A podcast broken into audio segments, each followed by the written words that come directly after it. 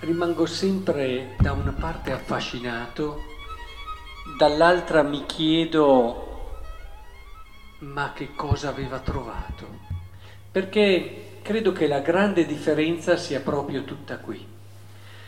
Oggi cercheremo di vedere come può essere importante impostare bene la proposta cristiana, altrimenti si scivola tante vo- tanto, con tanta facilità in un approccio riduttivo del messaggio evangelico.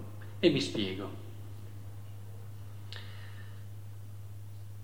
Dinanzi a questa donna si potrebbe dire, guarda, bisogna dare davvero, sono tutte cose superflue, un approccio un po' non so se moralistico volontaristico forse più.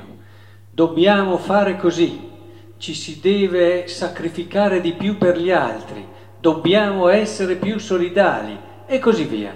Ci sono approcci dell'annuncio del Vangelo dove si insiste su quello che si deve fare, rinunciare perché è giusto così.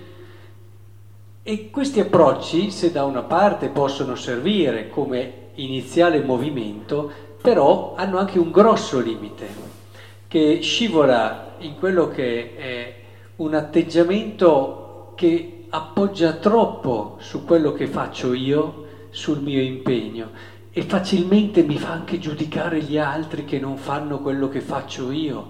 Com'è facile quando si sceglie di rinunciare a qualcosa con questo stile guardarsi intorno e giudicare con facilità quelli là che danno solo il superfluo. Guarda un po', infatti provate a fare come una cartina tornasole.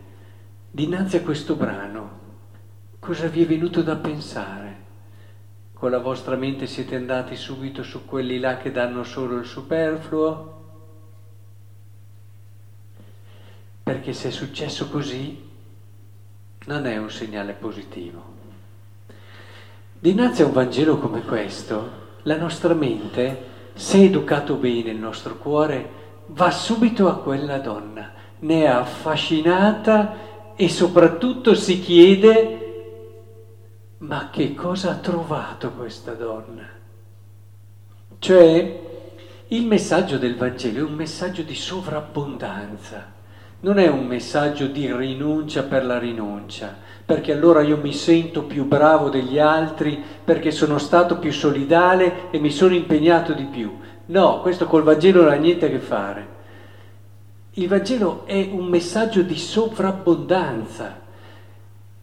Vale a dire, questa donna ha trovato qualcosa di così grande, Dio, la fiducia che Dio gli ha dato, la speranza grande che Dio gli ha donato, era così ricolma di Dio mi viene da dire, era la più ricca lì dentro, altro che quei ricchi là che danno il superfluo, era talmente ricca di colui che aveva trovato, per farvi capire, ricordate quel bel esempio, quel brano che Gesù racconta di quell'uomo che aveva trovato un tesoro nel campo, vende tutto e trova. Sì, caro mio, vende tutto ma perché ha trovato un tesoro. Ecco, è così che deve fare il cristiano non semplicemente vendo tutto così sono più povero, e, ma ho trovato qualcosa e per quel qualcosa di più lascio tutto.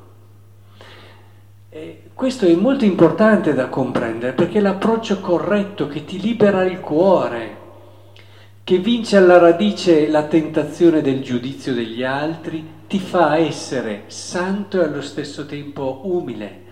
Fa essere altissimo ma allo stesso tempo ti senti come tutti gli altri se non peggio, fa convivere quelle dimensioni che in apparenza possono sembrare inconciliabili, ma che nei santi le vediamo sempre. Quando i santi ci dicevano guardate che io sono un peccatore, mi sento il più piccolo tra tutti, non lo dicevano come una bella frase, perché oh, quando poi noi eh, li sentiamo e leggiamo le loro nei loro scritti diciamo, beh sì, magari diceva così, però eh, lì fa i miracoli, fa delle scelte coraggiose, perde le notti in veglie, è vicino. Oh, se a un minimo, eh, come fa a dire che è l'ultimo tra tutti?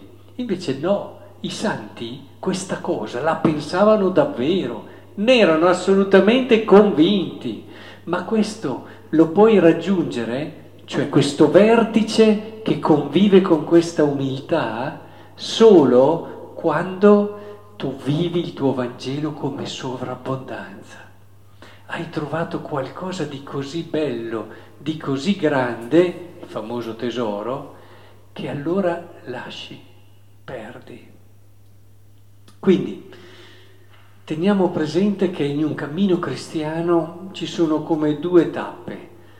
C'è un'iniziale rinuncia che ti predispone, chiamiamola rinuncia pre- pre- pre- prepedeutica, di preparazione, quella ci sta se cominciamo sempre a non dirci mai di noi niente, se ci accontentiamo in tutto, se viviamo nel lusso sfrenato, eccetera, questa cosa non aiuta assolutamente a incontrare Cristo e questo tesoro. Quindi c'è uno stile di sobrietà che aiuta a vivere l'incontro del Vangelo, quell'incontro con Cristo che è essenziale.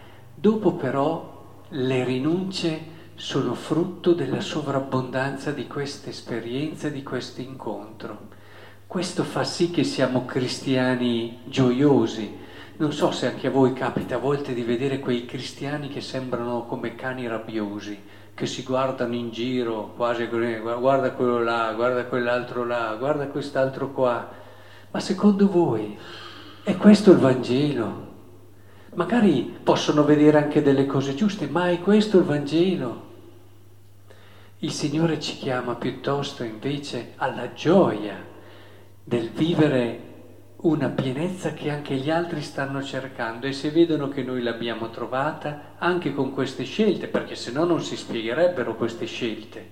Questa donna che da tutto eh, eh, lo fai per fragilità di, di carattere. Oggi sono cristiani che fanno delle rinunce per fragilità di carattere che sono attenti a non far vedere qui e là solo perché sono un po' più fragili e, e devono, eh, come dire, indossare un'immagine che li faccia accettare dalla gente, ma non è mica questo che vuole il Vangelo. Il Vangelo vuole della gente libera, il Vangelo vuole della gente libera, che sovrabbondante della sua gioia testimonia a tutti la bellezza del Vangelo. Ecco, che il Signore allora ci aiuti in questo e, e vi auguro davvero di lasciarvi provocare da questa donna e questa sera prima di coricarvi chiedetevelo ma che cosa aveva trovato questa donna.